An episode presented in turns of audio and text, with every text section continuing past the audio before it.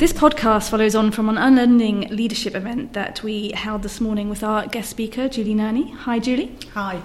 Um, and we're also joined by the managing director of Peridot, Grant Taylor. Hello, Grant. Hello. We're going to talk today about how you can be a different type of leader, what that actually means, uh, and how you need to bring yourself and your values to work to be your authentic self. Julie is a fairly new chair of the Association of Colleges. She's been a leader of about 14 different organisations and was the youngest NHS uh, non exec director. I read a quote recently uh, which described your CV, and it's your own quote Insects have died on a piece of paper. so it sounds like you've had an interesting leadership journey. Um, can you talk a little bit more about how you've become the leader that you are and, and what are the most important things that you've learned? Thanks, Emma. So I have been at work for 30 years, which makes me frightfully old. Um, and the insects that died on a piece of paper are a uh, consequence of me taking lots of different opportunities in life. Um, so, not a conventional career path. Um, but I think over those 30 years, I've seen the world of work change dramatically um, around being task focused to being people focused. Um, and I'm fairly convinced that the people focus has always been important, but the world of business and society has caught up to that now about purpose and people being the driver of organisational success. Um, and I learnt that myself through my own journey about being focused on the what and the task at the expense of people um, is actually an inhibitor rather than enabler for success. You talked a little bit earlier about how the how is really important for you? And what was that switch for you? Why is that so important now? I think it's understanding when i started working as an interim and you go into different organisations and you can be across different sectors and different types of situations um, it was always about the culture of the organisation it was always about how was the ingredient that made the difference. So in all of those situations they could have been the same plans resources vision people but the way in which the work was done was where the magic happened. And so creating a culture which enabled the how to be the accelerant of performance. I firmly believe that culture is is the difference between high performing organisations and not. Um, I think became a, a real differentiator for me, uh, an understanding that as I matured in my leadership journey, that creating environments where people can be the best version of themselves is actually the most powerful and important thing that any leader can do, and that starts with setting a culture. We talked a little bit earlier around um, some of the qualities that are coming up in 21st um, century modern leadership, qualities like empathy and patience and courage. Um, how have you found those on your leadership journey? I think um, empathy is one of the ones that uh, really strikes a chord with me because it's the one that's most about people. Uh, and being able to walk in other people's shoes and understand uh, where they're coming from enables you to motivate and lead them and create followership in a different way. So um, I, I think when I, in the early part of my career, when I was very task focused, it was all about doing stuff quickly um, doing it better, doing more of it, um, and not really thinking about the journey that you're taking people on. So, being mindful of that, creating that environment where people can be the best version of themselves, understanding what drives and motivates them, and giving them a part in the story um, because any organisational story is about the leader's story and the leader's vision, and there's a personal narrative in that. But all the other members of the team who are invested in making that happen have their own stories and their own reason for being there and what they want to get out of it. And understanding that and bringing that together can really galvanise performance and success. So, empathy for me, I think, is the most important thing. And you've known Grant I know, for about 15 years, um, and Peridot is 10 this year. How have you two connected on your very different leadership journeys in some ways? I think we've connected um, on a on a really human level um, about what's intuitive about leadership. Um, you know, it's not so much the theoretical stuff; it's it's the the, the practical reality of, of um, what we founded Peridot Partners on um, has been about people at the centre um, and relationships. Um, uh, Julie talks about um, you know enabling people to be the best that they can be, and that's the job of a leader. Um, and you know, Peridot for me was an organisation that would allow people to become the the kind of people they wanted to be at work. So the recruitment industry has a particular um, methodology and way of working that, that creates very successful businesses, um, but left me slightly cold in certain ways in terms of uh, my work with organisations that were delivering social value. So for me, it was about enabling people to come and join the organisation and work in a way that suited them with organisations that they cared for, that had a purpose. Um, so using words like shared purpose, um, using words like enabling, um, you know, enabling long-term relationships between organisations and us uh, and and our consultants, rather than focusing on sh- short-term targets and objectives, um, is something that you you know we had in common intuitively um, and continue to have in common, you know, in the way that we we lead our organisations and our job roles. You were quite surprised by something that Julie said earlier, you said in all the time that you've known her, it was a surprise to you. Do you want to talk a little bit about what that was? I, am always intrigued uh, when I hear about Julie's uh, journey um, and you know the beginnings that she had and you know overcoming adversity and all that type of stuff. But the learning, the, the self awareness that Julie has, um, you know, has pitched her above uh, the, the majority of people that um, you know are in her space um, and at exec and non-exec levels have put her into a different category really. And I think again, it's back to the human stuff, but it's that, that ability to reflect back and say, actually, things were broken for me. You know, I fell down, I fell over, and those analogies that she used.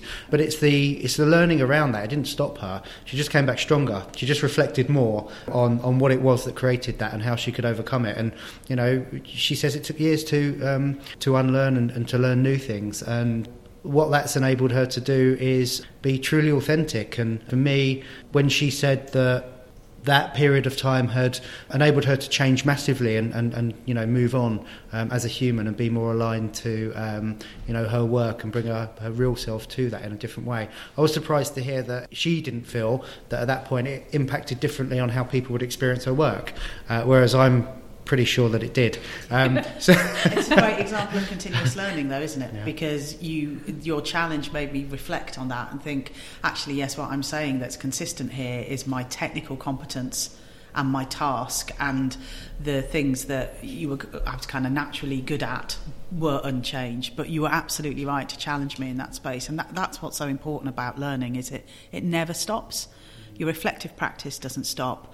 And, and every time I talk about my story, somebody will pick up. I had great conversations with people at the end of the event today, and they all took something differently, but they all gave me something new to think about uh, and made me think about how I might share that story in the future. Um, and, and that, for me, I think, is the key to, to, to great leadership. You know, to lead, you have to have a level of confidence to put your head above the parapet, to put yourself in a lonely place where you get very poor feedback and you're quite isolated.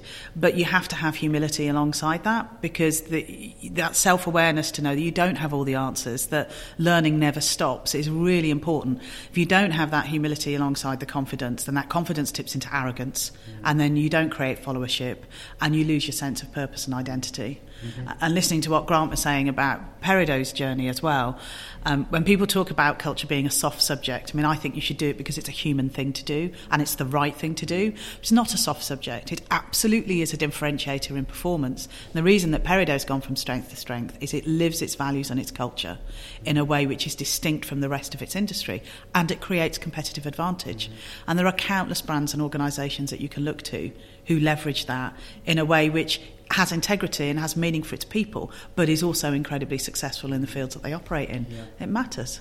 One of the things I took from today, and, and we haven't talked about it yet, is um, the characteristic of love. Mm. Um, and, um, you know, that's about loving what you do. Um, and, you know, we love what we do, but it's about loving yourself. Um, and, you know, this is the second leadership event, network event that we've had. Uh, the first one, it didn't come up really. Um, I don't recognise it. I don't remember it as much. No, but today it resonated with me. You know, we had a, um, a, a, CEO from a hospice environment um, who demonstrated a, a different level of understanding of what that meant in their leadership journey. But for me, you know, at, at the point I'm in currently in the year uh, and where I'm at, you know, that that meant a lot to, to actually just think and reflect on. Actually, I, I, I need to put myself first sometimes. I need to uh, have a love for myself uh, and protect, uh, you know, my own health and well-being before I can enable others to do the same. Um, and you know, maybe it's something leaders don't think of naturally, intuitively. Uh, it's a bit of a soft word. I feel slightly embarrassed talking about it now for some reason. I don't know why, but it, it really resonated today. And I'm I'm going to go out of this room later and I'm going to think about actually how I can make sure that I'm um, in tune with myself first and foremost more of the time. And, and the word love has such connotations. We talked a lot about language today, creativity meaning different things to different people, and of course, mm. love when you're having that conversation at work feels like it feels like it's a personal word, not a work word. But it's about kindness and it's about compassion and self love. And, and I think when you have the drive to lead, you can often not take care of yourself. And I used the analogy earlier about, you know, put your own oxygen mask on before you help others. If you're not fit and well and able, then how can you be the kind of leader that is enabling and facilitating your your team to be, you know, the best version of themselves, to operate in a way which is productive and healthy. So we're our own worst critics sometimes and we're harsh on ourselves. Mm. We do need to be kinder to ourselves. Yeah. That balance between confidence and humility. If you take the humility too far and you wear the hair shirt, um, then actually you stop loving yourself and you stop you stop leading well. I think so. That keeping that in balance, I think, is really important. Well, you were very sort of candid about the fact that you weren't operating as yourself both at home and work. Yeah. And, and that broke you. Yeah, ex- exactly. And, and I was chasing achievement at work to give myself some kind of value as a human being uh, because I didn't value myself as a human being for a whole host of reasons um, to do with my past and my upbringing. And, and actually, that carries with it a sense of shame and stigma that comes with that. And so, work me had this, you know, very bright, shiny, professional, successful persona, but I'd be at home and not feeling great about myself. That disconnect isn't healthy. Mm-hmm. Um, and so, what was driving me to work wasn't healthy actually the work that I do is very similar and you know to Grant's challenge earlier people probably experience me differently. So it's not that I've changed what I do but I'm just more connected to it uh, and it feels more authentic. But I also it sits with me. It's kind of almost fitting into your own skin. Mm-hmm. kind of you stretch out your limbs and just kind of stretch into your fingertips and your toes. It's like oh there's me. And that's nice. It's nice to be you warts and all. You know none of us are perfect but it's it's a better experience to have and it's a more real experience that you bring to your work, and um, it's part of that leadership story, and it's part of creating that followership. You're a believable human being. We all have flaws, you know. Um, and I started talking about my journey because somebody encouraged me to do so, and I was very nervous about doing that but I realised it gave permission to other people to talk about that too. There's something about, oh, we can't show that we're fallible or vulnerable thinking about the conversation we had earlier, that, that there's some kind of failure associated with that. Actually, we're all human beings, right? And we all have great days and we all have crappy days. It's really, really interesting for me that there was a, a discussion, quite a lot of discussion around boards and governance in this session today as well. Um, but we were talking about the vulnerability and it's in context. So some people felt that being vulnerable with their teams was something that was um, viable um, and useful and helpful and you know all of that. Um, but actually showing vulnerability with the board was not something that they would be prepared to do um, because it's construed differently. Um, and the board's role is different. And it could say more about the board than that individual but that's how they felt. And uh, there was there was a definite theme um, around how human you could be how much of a modern leader you could be when you've got a governance structure and a board around you of people that don't recognise those modern traits. Yeah. yeah and there's an interesting leadership challenge isn't it? Because when I think so I've sat on dozens of boards now. I'm th- chair of three organisations. The board is the leadership body for the organisation. It might not be the executive function that's there day in, day out, but it should be the strategic guiding mind for the organisation. It should be setting the tone around culture and behaviour. So actually hearing that today made me realise what a disconnect is, that, that work, both generationally and societally, is moving on and leadership is moving on. But the generational divide that you tend to have, because it is typically older board members, means that there is that disconnect. And unless that board relationship with the chief exec um, as a trustee or an ex officio member are working as a team, as a leadership team, then there'll be a disconnect between governance and the day-to-day activities of the organisation, which is actually a real risk. It's one of the biggest risks for the sector at the moment. You know, if we're wanting to affect um, change and better leadership, then um, you know it always for me comes back to boards and the governance structures as the enablers. And you know they should be modelling the leadership characteristics that we need, um, but actually what we're finding is that they're they're counterintuitive to it often. So um, yeah, something to think on. And there's also something um, which you mentioned before about how you don't really like the term resilience mm. and how that can almost be mm. a blocker and when yeah. people keep going when actually they don't need to and they, yeah. they put up a barrier and they're not again it's being authentic. It is and it's that kind of move isn't it from the kind of hero leadership where you have all the answers you are the font of all knowledge you run up the mountain and expect everybody to follow you. Um, you never show any weakness or vulnerability you never say I don't know and and you just keep going no matter what you know. And I know to my personal cost that that's not a healthy place to be in But I much prefer the use of the word agency. It's one of my chief execs from one of the organisations I chair use this, so I shamelessly um, have nicked it because when you hear good things, you should always uh, you should always appropriate them. Um, and he talks about agency, uh, and agency being about the power to shape and control and develop the environment you're in. And it's a much more empowering and owning quality. Resilience implies I'm in the middle of something that might be really quite difficult and tricky, but I'm just going to stand here stoically and keep going while people are throwing rocks at me. That doesn't help, does it? And it's incredibly disempowering because you're just on the receiving end of something.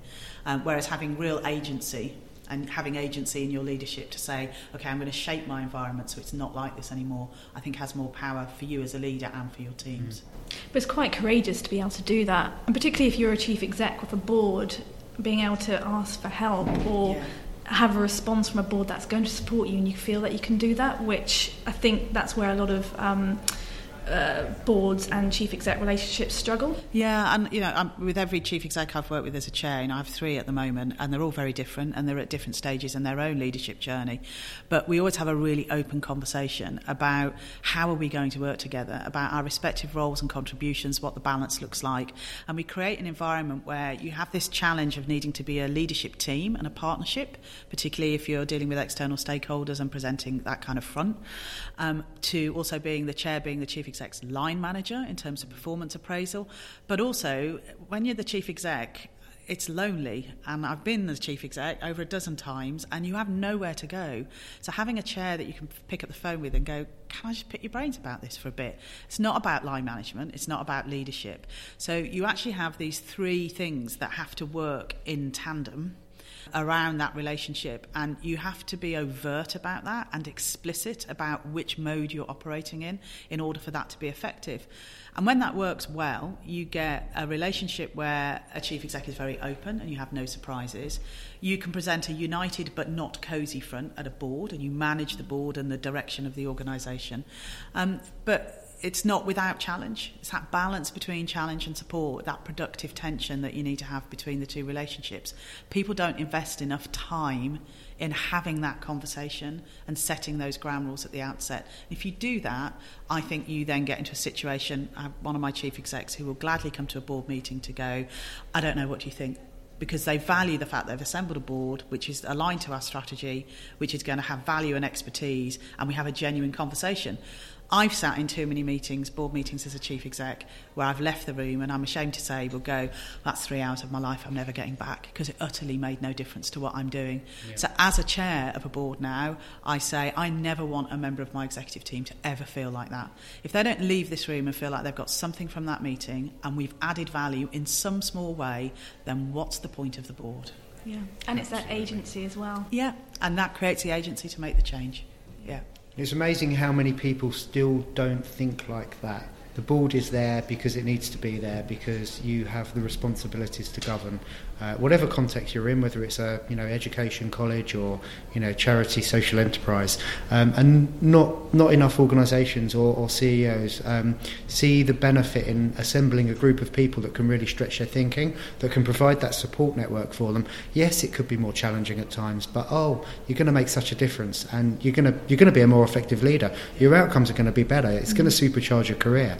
Um, why what? Why wouldn't you do it? And why wouldn't you want your board and your leadership team to be exhibiting the kind of qualities that we talked about today? If you look at the palette of those things, so courage and conviction is about having ambition, leading the organisation.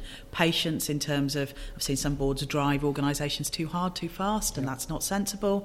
Uh, creativity in terms of taking a new direction or not standing still so the organisation doesn't stagnate. But also the, the qualities around vulnerability and empathy. That enables them to lead and work with their executive team more effectively. If you're in a social enterprise or not-for-profit sector, empathy with your service users, with other, other parts of the organisation. These leadership qualities are for everybody in a leadership role. So you could be in a non-executive role or an executive role. Or you could be anywhere in an organisation where you have a leadership voice and, and that matters. All of those qualities matter. And it's about getting that mix of those qualities, again, so you get that right challenge, the support and challenge around it all. Thank you both very much for your time. Um, I think one of the things that we would like to pick up on another podcast is around future leaders, because that was something that people really talked about earlier today as well, and, and how that kind of giving people agency, inspiring them, because these are the future leaders coming up. Mm. Yeah. So thank you both for your time. Thank you. Pleasure. Thank you, Julie.